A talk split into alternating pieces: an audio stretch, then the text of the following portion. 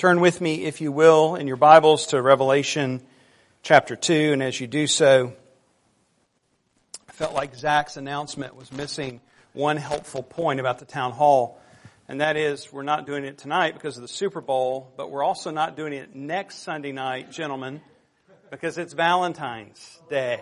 So just throwing that out, no charge for that one. Uh, you can stop now and put that on your calendar if it's not already there. Revelation 2, beginning in verse 1. This is God's Word. To the angel of the church in Ephesus write, the words of him who holds the seven stars in his right hand, who walks among the seven golden lampstands. I know your works, your toil, and your patient endurance, and how you cannot bear with those who are evil, but have tested those who call themselves apostles and are not, and found them to be false. I know you are enduring patiently and bearing up for my name's sake, and you have not grown weary. But I have this against you, that you have abandoned the love you had at first. Remember therefore from where you have fallen. Repent and do the works you did at first. If not, I will come to you and remove your lampstand from its place unless you repent. Yet this you have. You hate the works of the Nicolaitans, which I also hate. He who has an ear, let him hear what the Spirit says to the churches. To the one who conquers, I will grant to eat of the tree of life, which is in the paradise of God. Thanks be to God for his word. Let's pray together. Father, we come to your word now. It is your word, and we need to hear your word. So would you help us to hear what the Spirit says to the churches? Give us insight and understanding. Give us attentiveness. But more than anything, do the work to penetrate into our hearts the life changing work of your word. We pray this in Jesus' name. Amen. Please be seated. So in Revelation chapter 2, we begin, you know, Revelation 1 is really kind of an introduction. We begin in Revelation chapter 2, these addresses to the seven churches. We know that's who this letter is addressed to, the seven churches in Asia. And now we begin to see the first of the seven specific messages to the churches. And in each of these addresses, not all of them, but in several of them, there are lines or phrases or verses that we find familiar. But we don't always, well, I, I, won't say we, I'll say me, don't always remember the context of you've lost your first love. And yet we come to Revelation, ah, this is, this is where it is. It's, it's kind of a, a sobering word. If you grew up with the King James, thou hast left, left thy first love may sound more familiar to you. Well, I couldn't help but think of the Righteous Brothers song, You've Lost That Lovin' Feeling. Uh, because it's, you know, it's not, it's before my time, but it's been in so many movies that, you know, we, yes, it's before my time. Um, to remind some of you.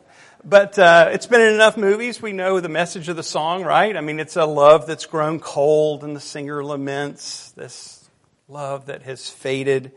But as I studied the passage, I realized it was more than just this, and a different song came to my mind. I know you'll be so surprised from where this song comes from Fiddler on the Roof. The song, Do You Love Me? And if you remember, if you've ever seen the play or movie or you're familiar with the storyline, you know that uh, it centers around Tevye and Golde, the husband and wife. And one of the central themes of the story is they're facing the reality that their daughters, they have five daughters, they're getting married. And Tevye and Golde's marriage had been arranged. They hadn't met each other until their wedding day. But the world is changing around them. And now Hodel, their oldest, wants to be married to the man of her choice. She's fallen in love with this man and, and, and, and they want to choose to get married. And so there's this, this great just strife in their lives. You know the story. Anyway, the scene of the question that comes up then for Tevye as he comes to Golde is, you know, do you love me? Golde's response, I mean, it's humorous when you watch it. If you haven't, you can go on YouTube and see it. Uh, but my favorite response of hers was her initial response where she said, Do I love you? For 25 years, I've washed your clothes, cooked your meals, cleaned your house, given you children, milked the cow. After 25 years, why talk about love? right now? Well, for 25 years, they hadn't seemed to give it much thought. But Golde's response is simply this I, have done my duty. I've done what I'm supposed to do. What, what's love got to do with it, in a sense? Well, much like Tevye and Golde, the church at Ephesus is commended for some wonderful things. They were certainly dutiful. As we begin reading this, we see that they've remained strong. They've stood strong. They've been persistent. They've patiently endured. But love is missing. And when love is missing, all of our duties become just that. Just duties. I'm reminded of another well-known illustration uh, from the book Desiring God by John Piper in which he talks about uh, this notion. I don't think it really happened, although he tells it from the first person, but he says, suppose I come home to my wife uh, on an anniversary bringing flowers, and she comes to the door and greets me and is so excited and thankful to receive these. And at that point, suppose I hold up my hand and say matter of factly, don't mention it. It's my duty what happens?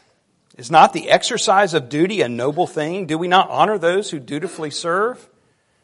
Not much. Not if there's no heart in it. Dutiful roses are a contradiction in terms. If I am not moved by a spontaneous affection for her as a person, the roses do not honor her. In fact, they belittle her. They are a very thin covering for the fact that she does not have the worth or beauty in my eyes to kindle affection. All I can muster is a calculated expression of marital duty. Here's the way Edward John Carnell puts it. Suppose a husband asks his wife if he must kiss her goodnight.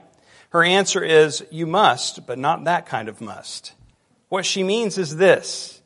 Unless a spontaneous affection for my person motivates you, your overtures are stripped of all moral value. You understand the problem here. It is possible for us to do things correctly and still lack love. It is possible for us to do things correctly and lack love. Another passage of Scripture come to mind? Paul's 1 Corinthians 13. It's read at so many weddings and other occasions of romance, but often not the first part. This is how he starts it. If I speak in the tongues of men and of angels but have not love, I am not a noisy gong or a clanging cymbal. And if I have prophetic powers and understand all mysteries and all knowledge, and if I have all faith so as to remove mountains but have not love, I am nothing. If I give away all I have, and if I deliver up my body to be burned but have not love, I gain nothing. Nothing. That's what he says he is. If he has all these things, he, he goes off on this kind of hyperbolic, you know, just description of all these things that are beyond ability. It says, even if I do all of these things, but I don't have love, I am nothing. Here, the church of Ephesus, praised for their work, their toil, their patient endurance, their stand for the truth against false teachers, all incredibly God honoring things. And yet Jesus says, But this I have against you your love has grown cold. Is he speaking of their love for him or their love for others? If you notice, he doesn't specify. And the reason is, is because they're both tied together. We can't separate them as believers. They're inseparably linked. John writes in his first epistle, we love because he first loved us. If anyone says, I love God and hates his brother, he's a liar. For he who does not love his brother whom he has seen cannot love God whom he has not seen. And this commandment we have from him, whoever loves God must also love his brother. And so when our love for God grows cold, we will certainly struggle to love others. And if we struggle to love others, we can see that our love for God has grown cold. One more thing that I want us to keep in mind as we look through these addresses to the seven churches is these are not seven distinct letters.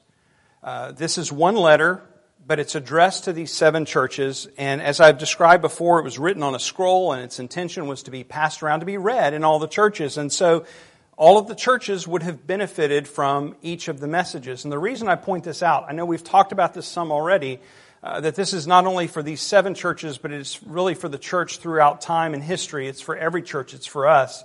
Is because as we read these, are we not convicted of some of the very things that we see these churches face? Does not some of this stuff resonate with us? Does it not describe our own time, our own situation? our own struggles.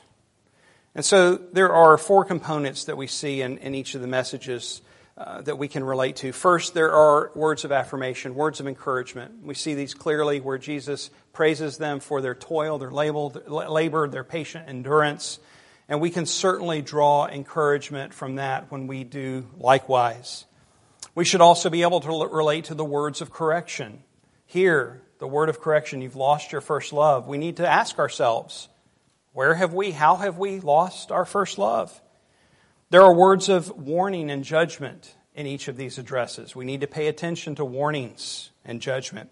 And there are also promises which are applicable to us today. We need to take hold of these promises as we see at the end the promise to eat of the tree of life. And so these addresses then are not just about seven churches way back in history, but they're they're also for us today. We need to weigh our own situation against this. And so as we look at this message this morning, let's continue to ask ourselves in our hearts, have we lost our first love?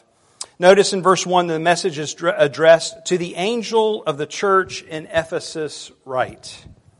We've looked already at, just, it was briefly at the end of last week. I, if you haven't picked up yet, uh, the, the fact that these sermons are, have, they've gotten a little bit longer.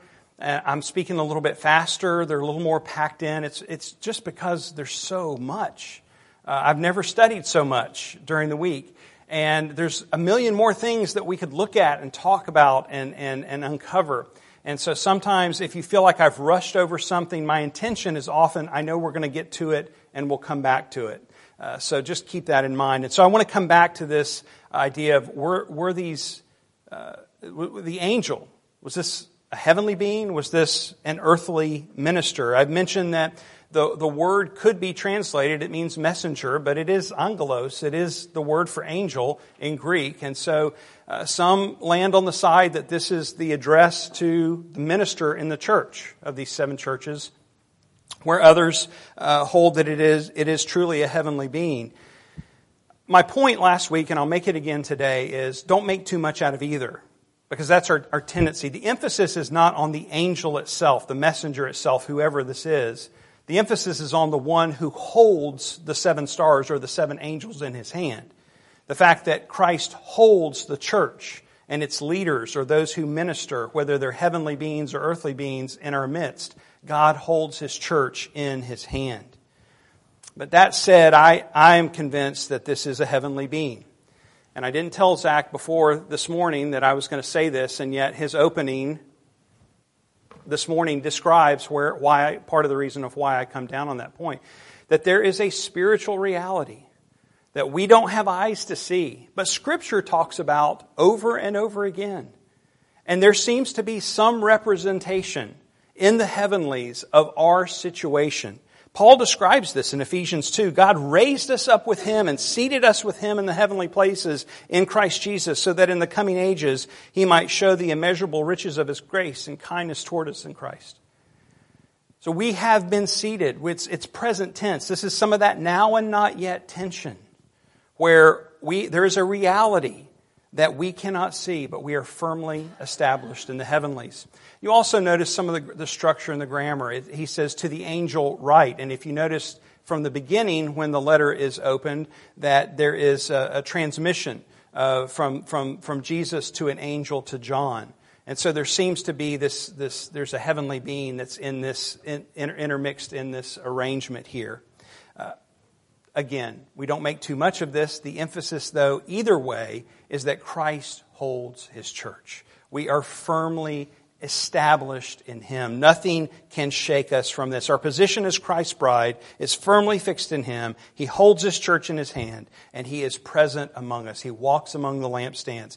This should be great comfort to us as believers to know that Jesus is among us, that he is intimately aware of all of our details, and not just on a personal, individual level, but he knows our church. He knows Christ the King. He knows what we're facing. He knows what we're up against. He knows tension and conflicts. He knows struggles and hurts. He knows sickness. He knows all that we deal with. He knows what the future is. And He cares for us. And he, He's with us. He's promised to never leave us. He's also working to prepare us as His bride for His return. And so we should be comforted. This awareness that he has of us is, is, is, shown even further in verse 2. He says, I know. I know your works, your toil, your patient endurance, how you cannot bear with those who are evil, but have tested those who call themselves apostles and are not, and found them to be false. I know you are enduring patiently and bearing up for my name's sake, and you have not grown weary. I joke about cross stitching stuff on your pillows, but there's some things that just stand out. And I feel like a lot of times when we struggle in life, we feel like nobody knows. Jesus says to you today, I know. When no one else knows what you're dealing with, what you've faced, what you've gone through, what people have done to you, what people have taken from you, what you've experienced, Jesus says, I know. I know. The congregation in Ephesus is one that we know quite a bit about compared to some of the other churches. Uh, Ephesus gets a lot of uh, face time, so to speak, in the scriptures. Paul planted the church, most likely. At least Acts 18 implies that he did when he went to Ephesus, went into the synagogue, that this was the beginning of that church. He came back to it later, spent three years there on his third missionary journey serving. So the church enjoyed the Apostle Paul uh, pouring into its existence. He sent Timothy to this church. He installed him as pastor of this church. He wrote not only the letter of Ephesians to this body, but he wrote 1st and 2nd Timothy to Timothy while he was pastoring the church at Ephesus. And so keep this in mind the next time you read those books of the connection here in Revelation of how what they would one day face. This is, this is a little further down in history. Um, we also know that uh, John's epistles would have circulated through this. John's epistles were all addressed to the churches in Asia, so they would have come through the church in Ephesus as well. Ephesus was a large city. It was situated on a harbor. It enjoyed a lot of traffic, not only because of the trade from the harbor uh, and, its, and its geographical situation, but also because of pagan worship. There was a large temple, the Temple of Artemis. It was one of the seven wonders of the ancient world. And so people came to this, and we don't need to go into a lot of detail about the pagan practices of this time to know that it was ripe with immorality. And so this is the context of this church. In fact, there was a, a philosopher at this time, Heraclitus. He was known as the weeping philosopher. And he wrote, No one could live in Ephesus without weeping at its immorality. This is what the church was facing. This is what the congregation was dealing with, whom Jesus now praises for their toil and patient endurance, refusing to bear with those who are evil, standing strong for the name of Jesus. These are incredibly encouraging words when we understand the context, when we understand what they were dealing with, what they were up against, that these words are designed by Jesus to strengthen his church that they would stay strong. Now, we may not be able to relate to pagan temple worship, but we can certainly relate to a culture that calls evil good and good evil, a culture that is crumbling. Consider our own modern context and all of the things that we're facing. Dennis Johnson writes The Ephesians refused to tolerate counterfeit apostles and other purveyors of deceit. The church's intolerance was as politically correct in the midst of ancient pluralism as it would be today. Can we connect with that? The Ephesians, though, were committed to the truth of the gospel. And they were staying strong in the fight, firmly grounded in the Word of God. And so, for many of us, we might read that and say, So what's wrong? What could be wrong? If we're committed to the truth, what could ever go wrong? Well, Jesus shows us exactly what can go wrong, even when we're committed to the truth, even when we're standing strong. Here's the word of correction in verse 4 But I have this against you, that you have abandoned the love that you had at first. We've already talked about was this, you know, about their love for Jesus growing cold, their love for one another. It's not specified, but the two are tied together. We can't really separate them. Our failure to love others stems from a failure to love God. And if we grow cold in our love for God, we will truly fail to love others. But you may wonder how does this happen in a church that is so committed to the truth? Well, one of the ways that it can happen is when we allow our doctrine or our ministry to become an idol. How can such good things become an idol? But they can. And we see evidence of this in our own day and time. How many pastors and teachers have we witnessed disqualify themselves from ministry? Men who have faithfully taught the truth, and yet they have allowed their doctrine to become disconnected from the way they live their lives. Things done in secret. A pastor faithfully preaches the word and yet fails to care for his family, or worse, treats them harshly and unkindly behind closed doors. An evangelist boldly proclaims the gospel, calls many to saving faith, and yet is involved secretly in sexual sin. A missionary serves and yet uses his power and resources to take advantage of the very people he's been entrusted to serve. All of these things we know of examples of, and if you don't, there are examples and just in our recent time of these very things happening. Where doctrine or ministry or both in some cases become an idol. They become the means, the, the, the, the end and the means rather than, or they become the end rather than the means. They become what we, what we love more than Christ. And yet this doesn't just happen among leaders, does it? It can happen to any of us. Any of us can faithfully serve, serve. We, we can come to church every week and yet go out and live counterfeit lives the other six days. We can serve and yet fail to care for the needs of those whom God has put in our path. We can work in the nursery, attend weekly Bible studies, and yet be selfish, harbor hatred in our hearts, steal from our workplace, mistreat our spouse or our children. We could go on and on and on with the list. And Paul says when we do this, we're a clanging cymbal. It's not just the bad stuff, too. We can add good stuff in here. Martha did that, right? She forgot the one thing needed, Jesus said. And yet, look, when Jesus corrects them, he doesn't just say, You've lost your first love, try harder. He gives them instruction how to change. And the instruction is not try harder, the instruction is the gospel. That's our only hope. I mean, if you've ever tried the try harder approach, you know how frustrating and how uh, just the endless cycle of trying over and over is. So he comes to them with gospel hope in verse 5. Remember, therefore, from where you have fallen, repent and do the works that you did at first. Now, if you didn't know the gospel, that would sound like try harder, wouldn't it? But we know, we know what Jesus is saying here. Remember, it is a call that we hear over and over and over in Scripture. Remember. Remember from where you have fallen. Remember why? Because you're, you're prone to forget. I'm prone to forget. We we forget. We start to think that we've earned it, that God's lucky to have us on His side, that we've contributed to the teamwork. We forget from where we've fallen. Jesus says, Remember. Remember that while you were sinners, I came to die for you. You have been saved by grace, not by works, lest any of you boast. You have been bought with a price. You are not your own. You see, remembering the gospel is transformative in our lives because we see that it's not about our doing, but about what has been done for us in Christ.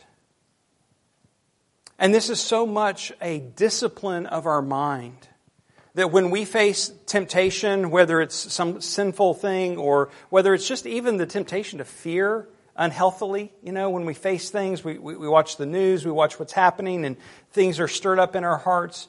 Remember the gospel. Remember who holds you in his hand.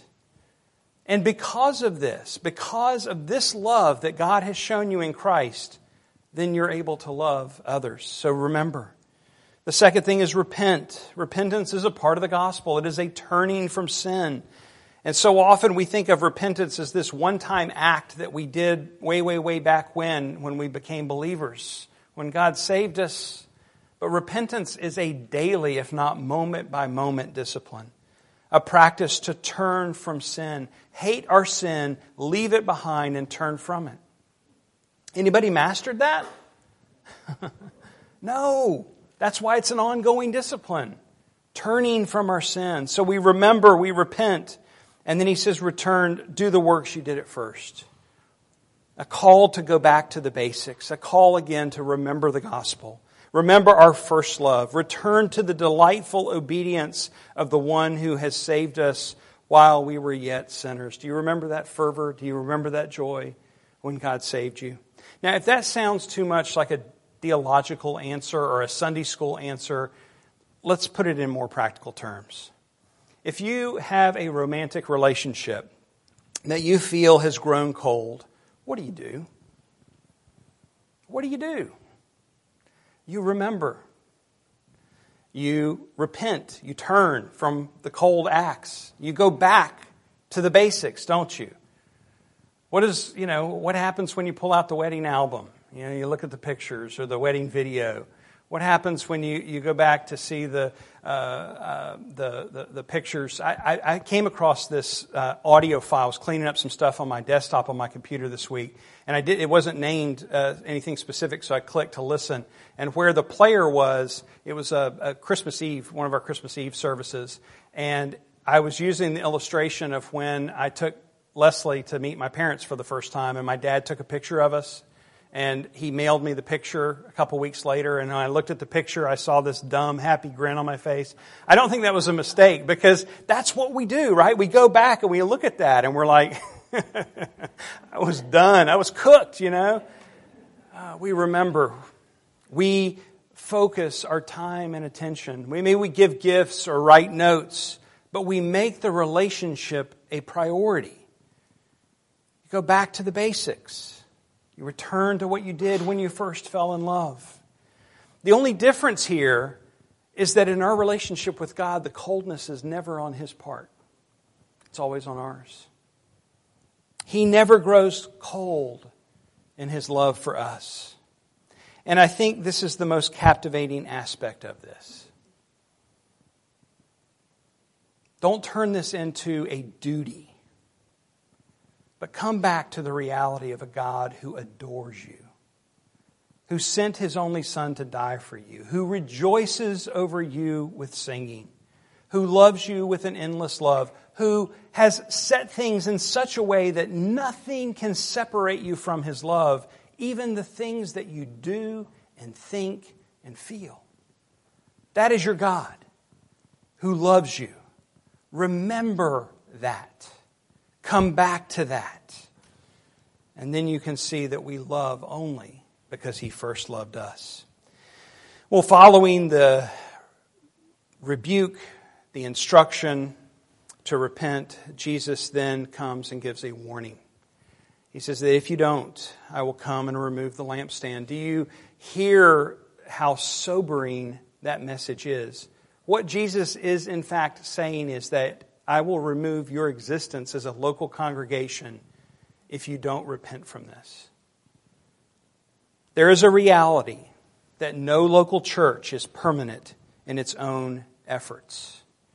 And yet, many churches attempt to function this way. It's not the ones who have abandoned the gospel. You, you get why they crumble, right? I mean, it makes sense why churches like that would either crumble or become about something else that has nothing to do with the gospel with the ones who have stayed strong in the truth but have failed to love. For the sake of time, I won't tell the story this morning, but I've told pieces of it before. A, church tremendously large with an incredible impact and footprint in the Atlanta area, but fell into the sin of racism and is today a shell of a church, barely in existence. That story can be told over and over again. I remember being in London and seeing the buildings of churches. And, and the, the pastor who took us around told us, you know, this used to, Spurgeon preached in that church once. I mean, these were churches that heralded the truth. And they were theaters and nightclubs and Hindu worship centers. Why? because our permanence is not in, in our programs and our strategies. We have to stay committed not only to the truth, we have to stay committed to the person of Jesus. We have to continue to love Jesus. And as we love Him, the fruit of that is that we love others. We start dividing that out. We risk the judgment that the Ephesian church faced. And folks, go to Ephesus today. There's no church there. But know this that our hope is not in our own existence or the existence of the Ephesian church. Our hope is in the one who holds the seven stars in his hands. He walks among the lampstands, and he will accomplish his perfect will in all of those things. We are called, while it is called today, we're called to fan the flame of our love for him, and as we do that, our love for others. In verse 6, Jesus commends them again this time for hating the work of specific false teachers, the Nicolaitans. We're going to come back to that when we get to Pergamum. It's expanded a little bit more there, and for the sake of time, we'll, we'll look more at that. But it's just, again, the same commendation of standing strong against false teaching. As we come to the last verse, verse 7, this is uh, a sweet promise. He who has an ear, let him hear what the Spirit says to the churches. To the one who conquers, I will grant to eat of the tree of life, which is in the paradise of God. Notice that we are called. He who has an ear, let him hear. That's you know, like the, the, the recent thing, you know, who has two thumbs? You know, this guy or where, I don't even know how to do it right, but, you know, all, all the, the youngsters do. It's, who has two ears? All right, we, we, we have ears. You need to listen. All of us need to listen to this. This is not just for the, the, the, seven churches. This is not just for the Ephesian church. This is for us. And it's not just to listen to the promise that's given in verse 7. It's to listen to the whole exhortation. How have we grown cold? How have we uh, failed to love others? How have we failed to love God? Have we become too focused on our doctrine that we've neglected our doctrine lived out? In love. Paul told Timothy, keep a close watch on yourself and on the teaching. Watch your life and doctrine is another way to put that, right? Not just your doctrine, like how you're teaching, what you're teaching, but your life and your doctrine, that you can't separate those two. Watch how you're living. What are you doing? Seven days a week, how are you living your life? How we're loving others, as well as what we believe. Guard the trust. The two must not be divided. Have we become too inward focused as a church so that we neglect the needs of others and think only about our own wants and needs? Do we love Jesus or do we love the things that we want Him to give us? Do we love our idea of church or are we committed to following Him however He leads? It is possible for us to love our church so much the way that it is that we could neglect sharing the hope of the gospel with others because it might force us to change. We don't want to do that. The love of Christ compels us to be willing to do whatever He calls us to do. And that's not just true of us as individuals. I think we recognize that as individuals. Like, Lord, have your own way, right? You know, we sing. But what about us as a church? Are we willing to say that as a church? That what we would do collectively to proclaim His name? We could add more questions to this. But may we prayerfully just consider these things maybe even in the coming week, come back and read these seven verses. That we could ask ourselves, how can we live out the love of God right here where we're planted? We don't know where, what tomorrow holds. We don't know where the Lord will take us the next day. But today, right now, this is where the Lord has us. He's brought us here to be a part of Christ the King. How does He intend to use us? And may that love continue to compel us, not only to cling to the truth, but to display that truth in the lavish love like that which has been shown to us. The result is that we might eat of the tree of life, which is in the paradise of God. This takes us all the way back to Eden, the way things are supposed to be. And this is what we all long for. The way things are supposed to be, all is made right, true peace, no tears, no threats, no fears, and perfect communion with our Creator. It is only to the one who conquers or who overcomes that the promise is made. What does that look like? Let me finish with this. This is a, a pastoral word from one of John's letters in which he beautifully ties together the love of God and its motivation in our lives to patiently endure in the truth and to love others as we do so. John writes, Everyone who believes that Jesus is the Christ has been born of God, and everyone who loves the Father loves whoever has been born of him. By this we know that we love the children of God, when we love God and obey his commandments. For this is the love of God that we keep his commandments, and his commandments are not burdensome. For everyone who has been born of God overcomes the world, and this is the victory that has overcome the world, our faith. Who is it that overcomes the world except the one who believes that Jesus is the Son of God? His commandments are not burdensome. This is not a message to try harder.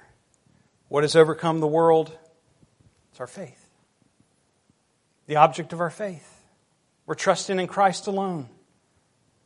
And so if He were to come and ask us today, Do you love me?